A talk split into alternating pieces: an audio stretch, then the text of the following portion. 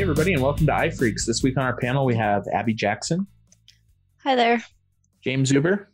Hello from Minneapolis.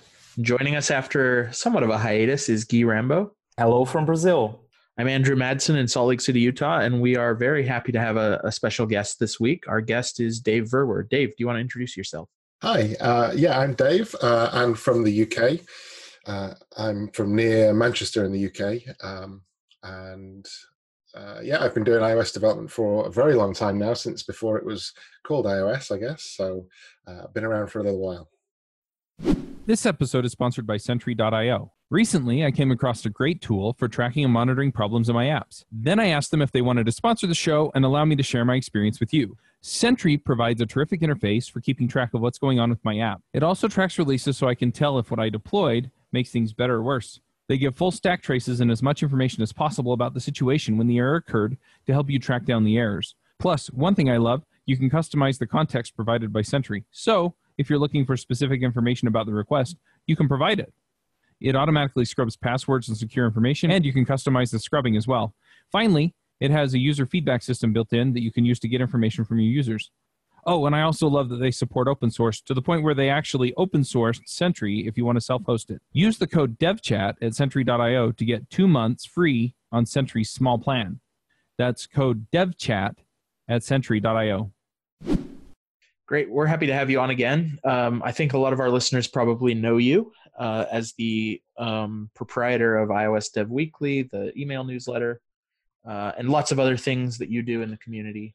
But The, the person who ends, ends up in your inbox every Friday afternoon. yeah, exactly. Uh, but we actually we actually wanted you to come on and talk about something that's new for you, um, and that's the Swift PM library. Why don't you just tell us what that is? And I'm also kind of curious to hear what inspired you to create it. Sure. Uh, so, to answer the question of what it is, um, it's basically a site that aims to um, make it easy for people to find packages that support the Swift package manager that they could potentially integrate into their um, Xcode projects or any other type of projects that support the Swift package manager. So it's a, a repository of all the packages I can find, and uh, anyone can contribute packages from anywhere into that library, uh, and it will index those packages and allow you to search for um, uh, libraries within them. Uh, in terms of um, why I built it, so I've been thinking about this for a while, and so as soon as the package manager was um, announced and and shipped, in fact, um, I think it was fairly obvious that at some point that was going to be used for iOS projects with Xcode, and it was going to get integrated into Xcode and that kind of thing. But that didn't happen for a long time, and the longer it went before it happened, um, I thought, well, the Swift Package Manager, you know, by its definition, is a decentralized thing. So when it eventually does end up being the way that people uh, potentially use um, uh, to integrate packages into their projects, um, I wonder if there's room for some kind of library um, website to allow people to uh, to find packages. And I was a big fan of the uh, CocoaPods project um, with its quality index that it had. So that that was um, on the CocoaPods site. Every package was also given a, a kind of quality score based on various different metrics, um, and then they used uh, that quality score to indicate, you know, which packages potentially were the more appropriate packages to include in your project more than just does it match the keyword you're typing. So what i wanted to do was bring an element of that kind of um, solution to the problem of not only finding every package but finding the best quality packages or the, the packages that are going to fit within your project better as well as just bringing a library of packages to the swift package manager yeah i think it's a hole in the, the market right? Because pretty much every package manager on any ecosystem you can find has some sort of canonical place you can go to and search for packages and learn more about them and even yeah. find curated content around those packages. And this was definitely missing for swift package manager. So i think now that that you made it it's probably going to end up becoming the uh, canonical place people go to to discover new packages that is one possibility. The other possibility is that the GitHub package registry comes along and kills it dead. and and kills all others as well. That's right. Yeah.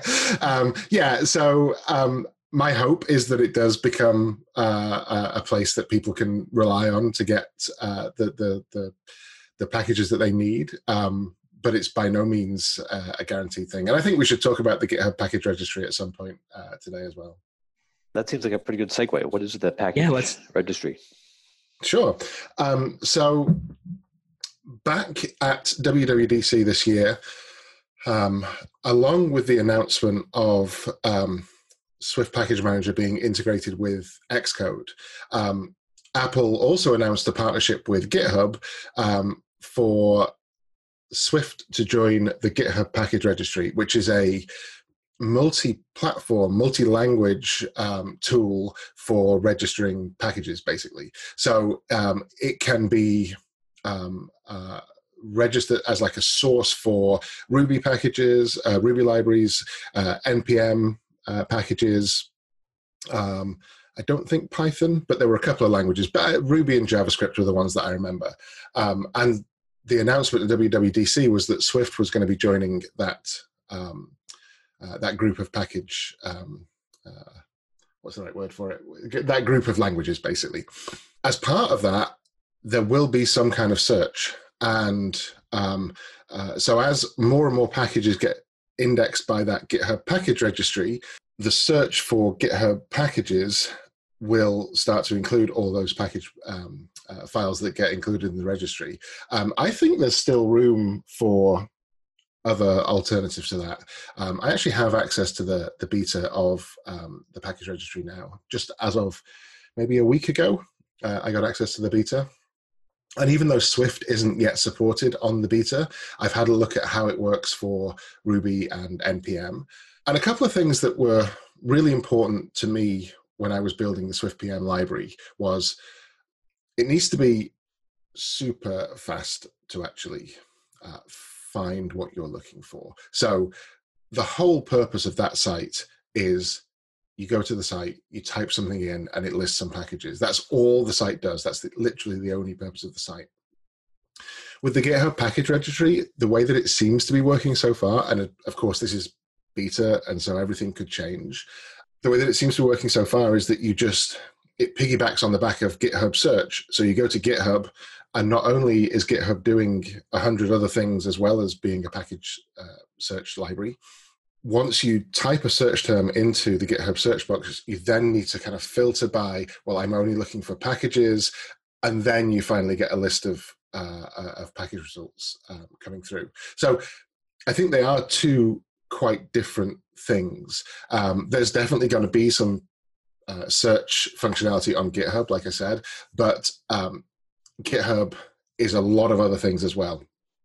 And ideally, what I really hope for is that GitHub becomes, I mean, GitHub is already the default choice for people to host their open source uh, libraries. So, what I hope is that GitHub have an API exposing all of the packages that are listed in the GitHub package registry.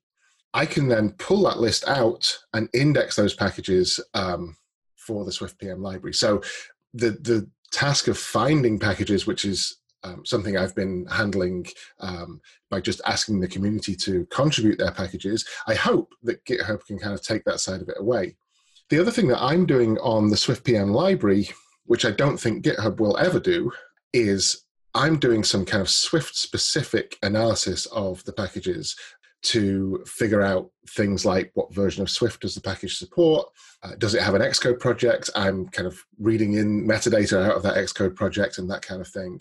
Um, given that the package registry from GitHub is supporting Ruby, JavaScript, and Swift, I think the chance of them adding Swift specific features and Swift specific metadata is fairly slim. So uh, I think there's room for both things, or at least I hope there's room for both things. Uh, that makes Dave, sense. Oh, sorry, uh, Dave. I have a, a lot of questions. Um, but I was wondering sure. before we get too deep into the specifics of how the package manager library and your implementation works, there's probably a lot of listeners that haven't yet worked with Swift packages. And I was wondering if you sure. could give a rundown of, um, you know, what is a Swift package compared to, for example, using uh, any other kind of library or compared to using CocoaPods? Sure. Um, so it's very similar to using CocoaPods in in that you create a library. Um, you can now use Xcode to create that library directly. There's new menu options in Xcode 11, excuse me, to uh, allow you to create a new library. It will give you a kind of framework for a library. You can then start writing your code inside that library, and you can uh, also include other dependencies, um, other libraries as dependencies inside either either a library or your Xcode project. So if you're using it to potentially replace uh, CocoaPods, um, what you could do is you in your uh, iOS application inside Xcode uh, on I think it's the file menu. There's a Swift packages um, submenu, and you can go in there. and You can say add a dependency. Uh, you paste in a URL to a Swift package, um, and it will go and fetch that code from the um, the the repository, the, the Git repository where that library is stored. Um, it will integrate it into your project and give you access to the code, just like CocoaPods or Carthage would uh, in a project. There are a couple of limitations of the Swift package manager at the moment. Um, the most important of those is that currently it doesn't support anything that is um, any kind of resources inside a, a, package. So you can't, for example, have a package that includes zip files or um, images or audio files or something like that. Uh, I was talking to someone the other day actually, and they suggested, or they, they reminded me that in the very early days of um, iOS development, uh, that was also a limitation of static libraries back then. And the way people got around it was they base 64 encoded images and resources inside source files. So technically you could do that right now, but obviously that's not an ideal situation. So Swift Package Manager does have some limitations. I know that limitation of resources is definitely something that's on um, uh, the the, the kind of radar of the Swift Package Manager team. I don't think we've got any confirmation that it will or when it will be will be added to Swift Package Manager, but I I hope and I'm sure at some point it will be.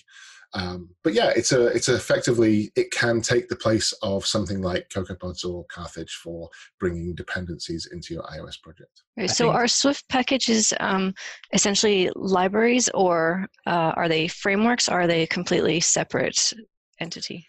I guess they could, uh, well, they are kind of libraries uh, that could be frameworks. So uh, yes, they are.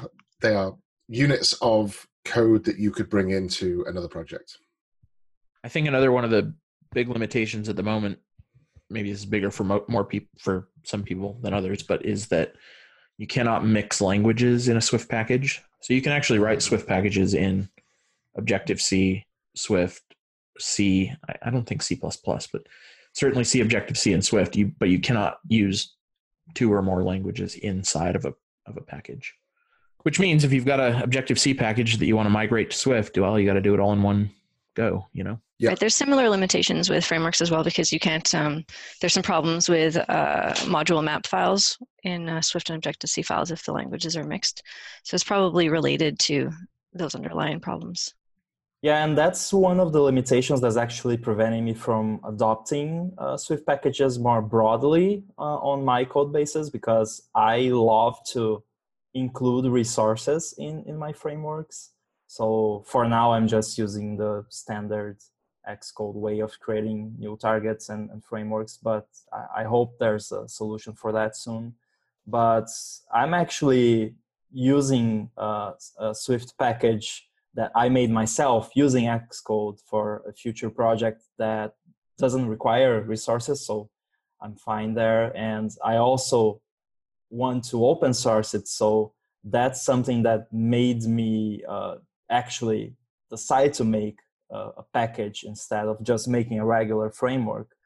Uh, and I'm sure that being a Swift package will make it be adopted more easily by other developers.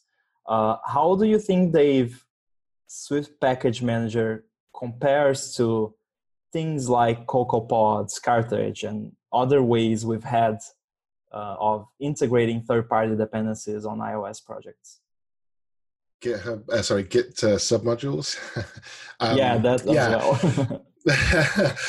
I think it's even though Swift Package Manager has been around for quite a while now, um, I think it's still really early days uh, for it. And while I think it would be great to see the community converge on one package manager um, solution, I'm not sure it's going to be a quick or an easy transition um, because of the way it's launched with a couple of quite significant um, uh, downsides.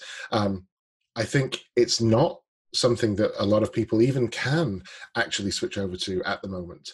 Um, yes, it's now supported in Xcode, but those limitations that, that are currently there are uh, significant. And also using two package managers together, while I've, I've not tried it myself, but apparently it is possible, um, it's definitely not an ideal solution. And so you have a fairly dominant package manager solution at the moment in CocoaPods. Then you have Carthage, which is um, uh, very flexible and um, also supports has good support across a lot of existing libraries you tend to only be using one or the other of those two solutions. If you want to use Swift Package Manager, then either you're going to have to wait until every dependency you have supports Swift Package Manager, or you're going to have to try and use two. And in that situation, where the packages that you use or the libraries that you use, they probably almost certainly support either Carthage or CocoaPods. So that barrier to adopting Swift Package Manager is actually quite high, and I think it will be quite high to, for a little while. I do hope that we do eventually get a convergence on Swift Package Manager because it's managed by Apple. Um, it's going to be uh, obviously well maintained and it's always going to work with the latest version of Xcode and all those things that potentially, you know, when a new version of Xcode comes out, there's obviously the beta period, but also after that, there's potential compatibility problems with the other package managers going forward. So it's a cleaner option. It's probably a better option in the long run, but I think the um, the, the transition to it is going to be painful. Yeah, kind of like all things Swift, right? Um, with uh, there's, I mean, there's a there's a big difference between CocoaPods and Carthage as far as project setup goes. With CocoaPods adding uh, a workspace, does the Swift package yeah. require a workspace, or can be added to a project? It doesn't. No, it doesn't require um, a workspace at all. Um, uh, what it does do, and um, Guy can probably uh, uh, give a better explanation of this, um, but it's so if you if you write a library that has dependencies with the Swift package manager, those dependencies are specified in the package.swift file. If you add dependencies to your Xcode project, those dependencies are not stored in a package.swift file. They're stored, um, I believe, somewhere inside the Xcode proj. I'm sure somebody can correct me on this. So if, if anyone knows the details of exactly where they're stored, please interrupt. I don't think nobody knows. knows. okay, I'm pretty sure. Well, they're certainly not stored inside a package.swift.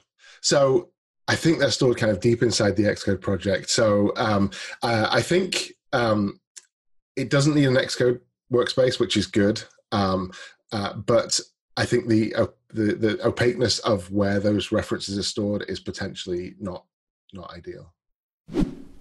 Hey, folks, this is Charles Max Wood, and over the last few years, I've gotten to know a lot of great people within the Microsoft community, and specifically in the .NET area.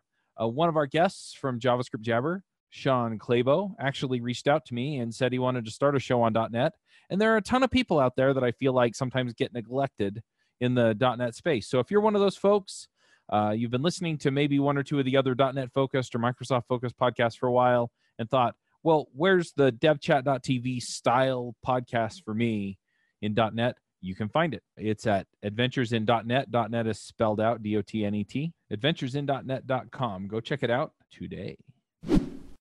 I will say though that just from an end user perspective, if you're kind of going for the happy path, it is very, very easy to use Xcode 11's Swift Package Manager support to include a package in your project. Much Absolutely. either Carthage or CocoaPods.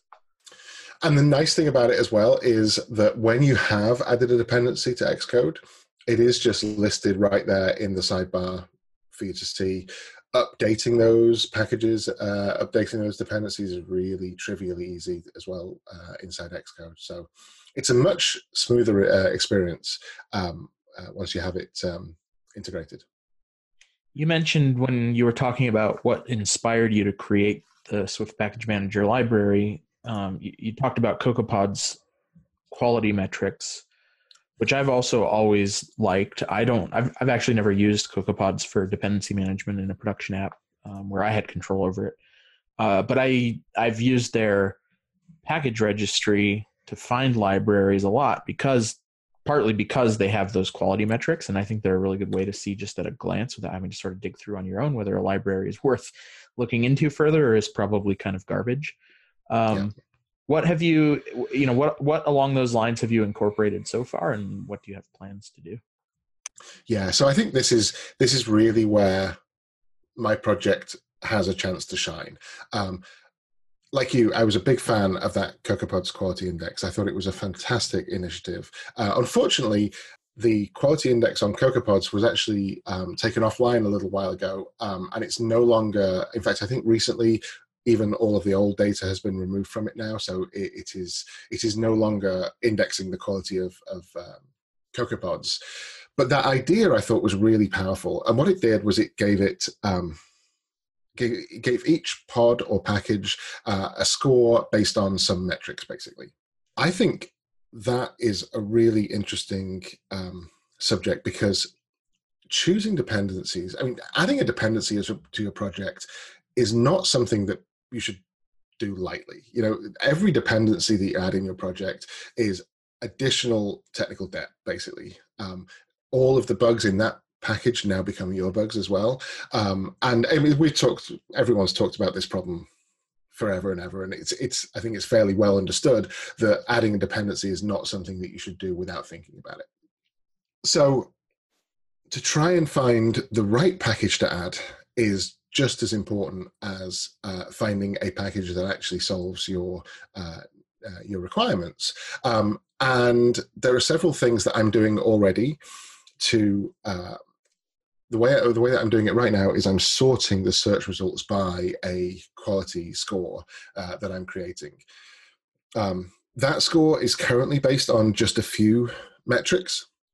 So the ones that I'm currently supporting, uh, currently um, indexing on, is does it support the latest major version of Swift? How many releases of the package have there been? So if it's a package that is brand new and has only had one uh, kind of version release, that gets scored lower than something um, that's had 100 version releases. Um, if it's on GitHub, how many stars does the repository have? I think that's a good indicator of potential maturity and quality.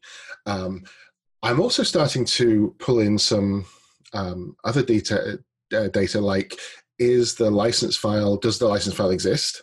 And is it a, um, uh, an open source license that is not encumbered by um, you know uh, GPL and things like that. So I, I give it points for um, MIT BSD style licenses, um, and not so much of it. Well, certainly not if it's uh, unlicensed. Um, that that uh, it doesn't get any points for that, of course. So that's a really good idea. That that is, uh, and actually, I, I highlight what the license is in the search results as well because licensing is such an important part of uh, picking a dependency if you if you're not very aware of the license that you're um, uh, the package that you're potentially bringing in is is licensed under then that's just a terrible situation to be in because you don't want to get a year down the that down the road and realize that something you've been relying on is actually not should not really be in your in your product um, that, make, that makes a lot of sense uh, so I'm looking through, I did a search for CSV because that's something I worked with on one of my command line apps. And I like that you have them ranked. And the one I used was second. And one thing that's really cool is you can see the develop branch, see what version of Swift it's on, and a release to see what's first. So this top one is CSwiftV. Uh, it's the release version is still on Swift 4, but you can see it's being worked on in Swift 5. The one I use, CSV.Swift, is second, and they're both at 5. Um, so that's really cool. Uh, there's a gray little box next to the Swift version. Like, what, what is that? Um, so that is um, so a Swift package can include uh, one of two things. It can include uh, libraries or executables, um, and it can actually include multiple libraries and multiple executables. So that is it like a little um, box icon? Yeah, the box. Yeah. So that box icon uh, is indicating that it has one library in it. If there were multiple libraries, that would be a box with a number next to it. And if there were executables as well, it would show that as a as a different icon with a potentially a number next to that as well. So it's indexing the version of this uh, version of Swift that it supports, whether it's a library or an executable or multiples of each of those. And then it's pulling out things like um, if the author of the package has specified that it supports uh, macOS, iOS, tvOS, watchOS, it will pull out the version numbers uh, of those um, that it supports. So you can get quite a good, at a glance, look at whether this package is going to be compatible with what you're doing. Is it a library? And does it support the platforms you're targeting uh, just from those search results without even clicking through to the package itself? No, it's a really helpful tool. I mean, previously, I didn't use the GitHub tool. I just Google it and hope that what right. came up to the top was good. It frequently wasn't, so you had to go through a couple pages to find the one. But this is all right here in front of you, so this is really, really helpful tool. The other thing you mentioned there, which I think is worth talking about, is the the fact that the library indexes multiple versions of each package. So when I was building this tool, um, I was just initially in the first version of it that I, I released. Um, I just passed the information out of the package repository at the kind of master branch. So whatever got checked out, uh, that's what I used to gather the metadata. Um, but fairly quickly, I came across the problem of well, actually, the master branch might be supporting Swift Package Manager, it might be supporting Swift 5, it might be supporting Swift 5.1, but actually the latest released version might not support Swift Package Manager, it might only support Swift 4. Um, and when you add a dependency through Xcode, Xcode will um, look for a semantic version number as a tag in the uh, list of tags in the Git repository, and it will add, by default, it will add the package at that tag. You can customize that to target master if you'd like to, but by default, it's going to target a specific version number. And so I was suddenly kind of giving potentially inaccurate results because uh, those two things are not the same, obviously. So what I'm now doing is I am um, iterating around every single tag in the uh, repository and parsing the Swift metadata for every single um, version that has ever been released. Now, obviously, a lot of those for a lot of packages don't even support the Swift Package Manager because a lot of packages have been around for longer than the Swift Package Manager has. Um, and I only ever display up to three of those versions on the search results. I always display the master branch because that's a good indication of what's going to happen in the future for this package. So what what are what are people working on for maybe a next release? Because most packages use the master branch as their kind of development branch. The second one is the latest stable version. So any semantic version, any git tag, which is a valid semantic version number that does not have a pre part. So 1.0.0 hyphen beta 1 would, would be excluded, 1.0.0 would be included for that. So it's the latest stable version. And then if there is one, the latest beta version as well. So you might get uh, an indication of what's the latest stable version of this package supporting, what's the latest beta supporting, and then potentially what's master supporting as well. If any of those things point to the same. So if there is no beta version, or if the latest beta version is the same as master or something like that, it will only show you the the the, the um, versions of that metadata that are actually different. But it'll show you up to three. Now you mentioned uh, one of your uh, goals was to have really fast search. Uh, so could we dive a little bit into how you made that search and how you made it be fast? Yeah. Um, so it's actually it's slower now than it was at the very beginning. Um, the the first version of this site uh, used a extremely primitive uh, search, which was a like query.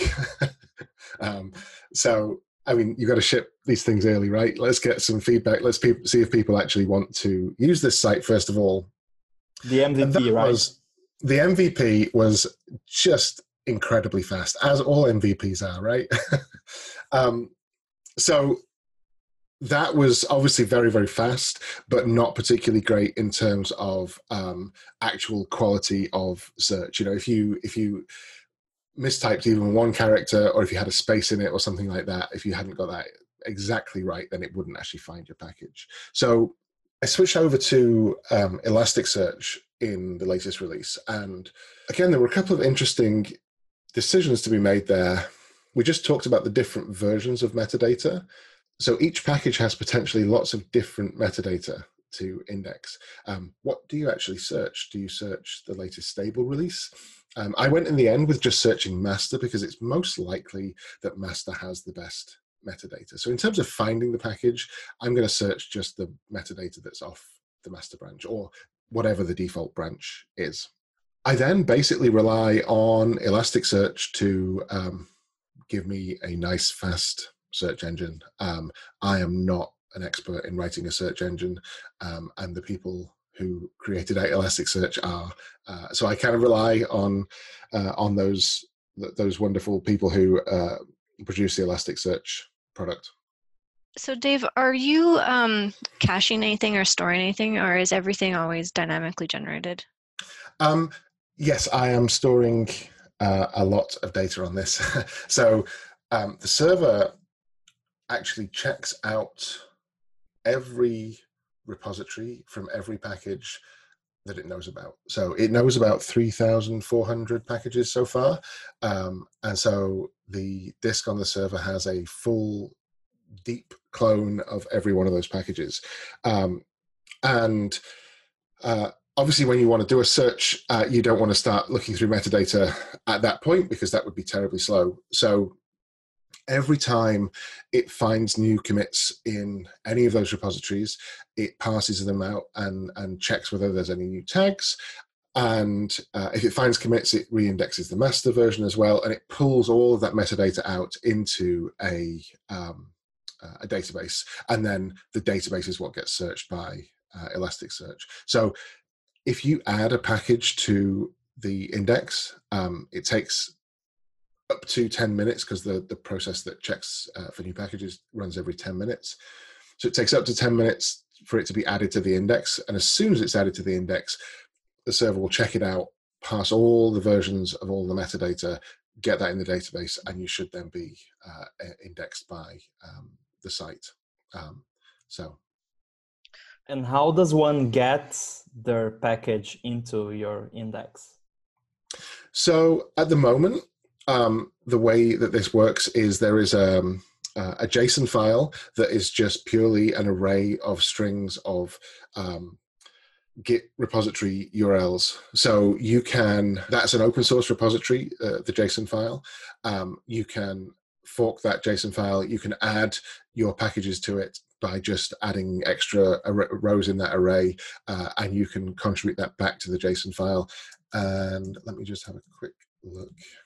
There have currently been 122 pull requests on that, plus all the packages that I um, started with, as well as a couple of large um, contributions from other people who had been doing similar kind of um, projects to this in the past. Oh, they were probably super happy that you took up the reins. Uh, yeah, there was one. Uh, so um, a guy called Kyle, I think Newsom. Um, uh, I maybe got that surname wrong. Uh, forgive me if I did. Well, there Who, there is there is a Kyle Newsom. He's in Toronto yes. and he runs the the SwiftTO events. That's the one. Um, I'm glad I got it right. Um, hi, Kyle. um, yes, he uh, ran a uh, a project that um, used um, GraphQL to query the GitHub API uh, to pull out a list of packages that had uh, package.swift files. Um, so his site that he built is no longer operating, but he was able to contribute a huge amount of data. Um, I also did uh, an initial trawl of um, the CocoaPods repository to find any CocoaPod that also had a package.swift file. And so the vast majority of packages that are on the site um, are from one of those two sources. But then like I say, 122 pull requests merged so far. So um, people are adding their packages. My I was pull request number three um, to add one of my own packages, and I was just That's looking. Fantastic. I was just looking through the package.json just now, and I noticed that I have another package in there that I did not add. Um, and I got curious about that because it's actually just a little demo package that I created in the Mm-hmm. course of a live coding demo at a Cocoa Heads presentation. Um, and I wonder how it got sucked up. there's, there's nothing in it. It's like one function with a print statement or something, you know. Um, and I So wonder how that got picked up. Well, I, so I, I git blame would answer that. Um, I think it would probably be either the pull request from Kyle or my. Well, if it wasn't a CocoaPod, then it wouldn't have been in my initial search. But this is again, this is an interesting topic because the last thing I want to do is be any kind of gatekeeper to what packages. Um, you know, I'm making air quotes here, but what packages deserve to be in a package library, right? I don't want any responsibility for that uh, decision. That's not something I'm interested in doing at all. And so, if you're going to have potentially thousands of packages, some of which will be, you know, completely um, uh, unsuitable, like for example the one you just talked about, for actually including in a um, uh, an Xcode project. I don't think the solution to that is to not index them. I think solution to that is to make the sort order and the metadata that you can get about those packages give you good information about whether you should include it or not. So hopefully from what the, the search results, where that package appears in the search results, um, and certainly I have plans to um, expand this in the future in terms of uh, other uh, aspects contributing to the package quality. Um, hopefully, those packages will fall to the bottom of the search results. Of course, if anybody does want to remove their package from the library, I also accept pull requests removing packages from that index, and they will be automatically deleted from the library as soon as that happens. One of my favorite communities in programming these days is the Angular community. Every time I go to an Angular conference or meet up with some of my friends who are in the Angular community, I have a great time. And a lot of them have wound up on Adventures in Angular. So if you're doing front end development, you're looking for a way to keep current on the Angular ecosystem, and you want to have a good time listening to fun people talk about great topics related to Angular, then go check out Adventures in Angular at adventuresinangular.com. So just for fun, I went looking, and this particular uh, package uh, Andrew mentioned was added on August 24th uh, by Bitwit in the commit titled Merge Swift Package Directory URLs with Swift uh, PM library. So that's how it ended up there. That was the big pull request from Kyle. Live investigation. Um, hey Dave, you you brought up a really interesting topic, and I don't know um, if CocoaPods handles this or um, if they do, how they handle it. But you mentioned, you know, not wanting to be a gatekeeper, and you also mentioned that uh, you can make a pull request to remove something. Um, so this is a kind of a two-part question. First of all, for this pull request to remove things, can anyone do that, or is it only to remove one that you own? Um, no, it's anybody can do that, and just like I, have I've said in the contribution guidelines that you shouldn't feel like you can only suggest your own packages. Um, if a package is open source, I think it's fair game to be indexed in uh, a search engine. Um, if if there's anything in that package that would that, that would that should not be in a search engine, there's the potential that it shouldn't be open source. Um, and certainly I can only index packages that are completely open and downloadable by everybody. Now, of course, you can remove your own packages. Would I accept a pull request from somebody who was just removing random packages? Probably not. Um, but that's the beauty of pull requests. I do get to uh, uh, take a look at what's actually coming in and out of the package um, uh, library. And, and while I'm not being a gatekeeper, I can certainly check for things like if somebody deleted 2,000 URLs, I, I wouldn't merge that one. um, so do you know, um, I, I guess because you're just you know a single person and eventually maybe you'll have some people helping you but it'll still be a very small community um, it'll be easier for you to do this kind of thing for example a um, a Swift package that has security implications, somebody could put a PR up to have that removed. And I'm sure if you or the community looked at it, you could decide that yes, we shouldn't be putting things up that you know are insecure. But um, I mean, is that something that you expect to come up, or is that something that, uh, for example, CocoaPods currently has a process for handling, or is it just whatever's there is there, and it's up to the developers to decide if it's secure or not? Yeah, I think I think it's certainly from what I know of the way that CocoaPods was organized, there was nothing like that on the CocoaPods side. Um, I that would uh, hasn't come up yet. Um, I think there's always the potential for that to come up. I think it depends. I mean, you look at things like um, npm; they've had several uh, security issues with packages that have been hijacked by people, and then those packages get into the um, the registry, and people download them, and their their projects rely on them, and then suddenly some malicious code is injected into one of those packages, and everybody's running that malicious code. Yeah, there's always the potential for that kind of thing to happen. That I think is more the responsibility of the maintainer of the package. Um, the search engine that points people towards that would i remove something if it was if there was a big scandal and it didn't get sorted out by the maintainer potentially but i think more likely the maintainer of the package is going to take that um, responsibility and get that code out of there or get that security issue fixed right what about situations where um, there have been frameworks where um, it's become known that apple will reject apps for using them um, you know, is there is that something that you would ever consider highlighting uh, in your repository? I think um, so. I actually, I actually wrote one of those frameworks that Apple will reject you for. Um, um, uh, there was a, a, a package uh, it actually doesn't support the Swift package manager because it's it's kind of deprecated these days. But there was um, a project of mine uh, called Simulator Status Magic, which um, gives you a kind of perfect status bar on your simulator. So it gives you like a full battery and 941 as the time and that kind of thing. Um, but it very clearly says in the README of that this is for taking screenshots on a simulator build only. Do not submit this to Apple, of course, because it uses a private API to get that working. Right. Again, my gut feeling says that that is the responsibility of the package maintainer to highlight that.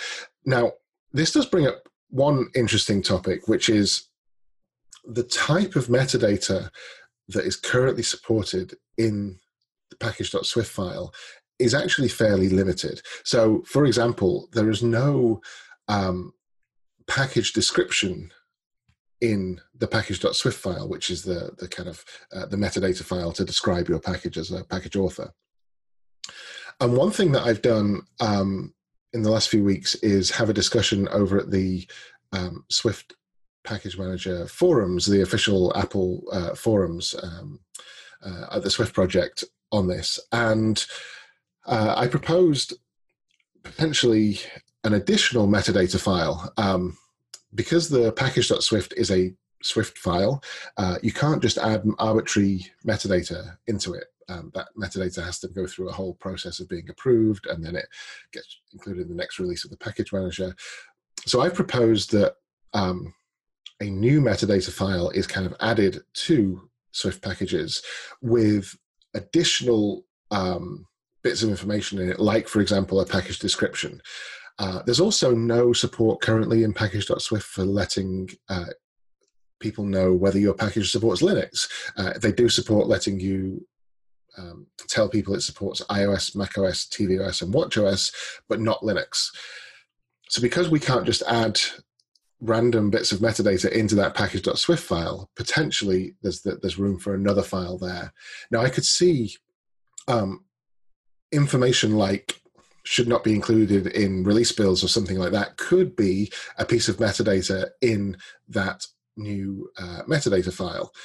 So there's a potential there to start to bring some of that information, if it becomes a problem, into the library um, through that additional metadata file. But I'd, again, I'd want I'd want the library maintainers to be responsible for setting that metadata rather than me making a decision on on that. Yeah, I think that's. I mean, I think that's really the most responsible way to do it because, like you said, it, it shouldn't be up to any one person or any group to decide who can have access to things. Um, yeah. And uh, I mean, there are valid reasons that someone may want to even use a problematic SDK, for example, if they're purposely trying to um, break their app or do penetration testing, or if they're doing an enterprise sure. with internal distribution only. It doesn't really matter what the App Store thinks. Yeah. Um, I, am hopeful. So I, I, haven't yet put together the uh, potential spec for this additional metadata uh, file, but I'm hopeful that uh, if I do do this, um, it it's potentially um, something that that would get adoption because Apple um, uh, have in that thread that I created on uh, the Swift Package Manager forum said that this actually might be a good way to prove what bits of metadata should actually be migrated across into package.swift. If if any other metadata file gets popularity and everybody is adding, for example, a flag to say this package supports Linux or not, maybe that's a good candidate for actually going into the Swift evolution process to add into the package.swift file. So, and at that point, I would absolutely want to get that data out of the additional metadata file and into package.swift. So I'm not trying to undermine the package.swift file here. It's just that that has some limitations that, that, that are not easy to add. And obviously, the Swift evolution process is um, is very good, but it's not particularly fast. So if you wanted to test something out, get some metadata indexed, the best way to do that would be something that doesn't affect that core package.swift file. I have one more thing I want to ask before we wrap up and get to our picks. Sure. Um, I, I, hope I didn't miss this already, but how did you? How did? What is? Uh, what is the Swift PM library built in? so I have answered the question. I haven't answered the question tonight, but I've answered this question. The very first question that comes out of anybody's lips whenever I tell them about this project is, "Did you use Swift on the server?" Um, because it seems like such an obvious uh, choice for Swift on the server, right? I didn't. Um, I didn't. So I my background before iOS development. I I've done iOS development since the very beginning, but before I was doing iOS development, um, I was doing a lot of Rails development. So I have a background in that, and I know that. I mean, I was a bit rusty on it, to be frank, but I, I I've developed enough in that that I got back up to speed re- relatively quickly. Um, I also wanted something that was going to be fast to build because I wanted to build this. Obviously, it's not uh, a commercial project. It's not making any money or anything like that. So I needed to build it really fast if it was going to be viable for me to actually t- spend the time to do this. Um, and while Swift on the server is a very exciting technology, and I would love to build something in it one day, it's certainly not the technology to choose if you want to get something written fast, reliable, running easily on a server. Uh, and so I picked uh, Ruby on Rails for uh, this backend um, purely because it was the easiest way for me to get this project up and running. I think that's kind of cool.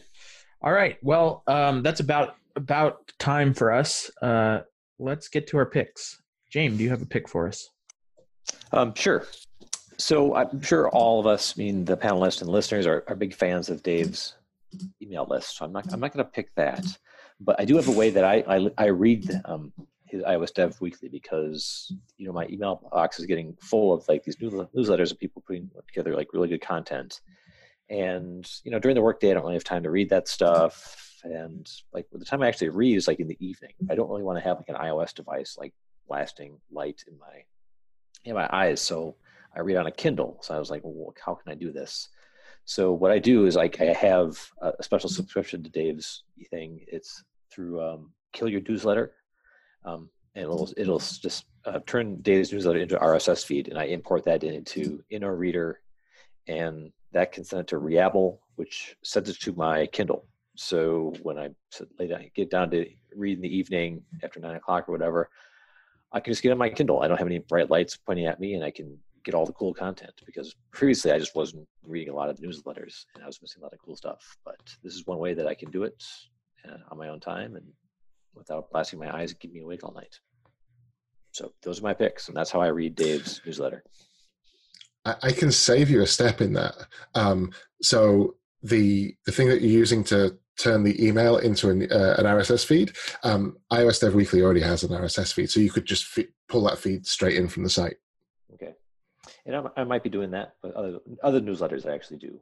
Sure. Yeah. Thanks, James. Abby, do you have any picks for us? Um, I had one and and I have forgotten it. So um, let's pull one out of the air here. um, I oh I I'm I've gone completely blank. Can we? Well, I yeah I can come back to you.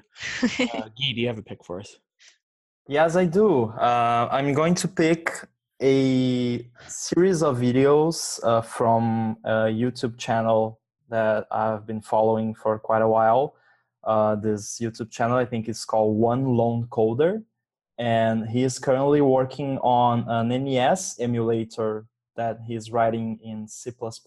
And there's this series of videos where he goes through the steps and how the emulator works and how the CPU on the NES works. So if you're into games and emulation and old school games, this is a fascinating series of videos to watch.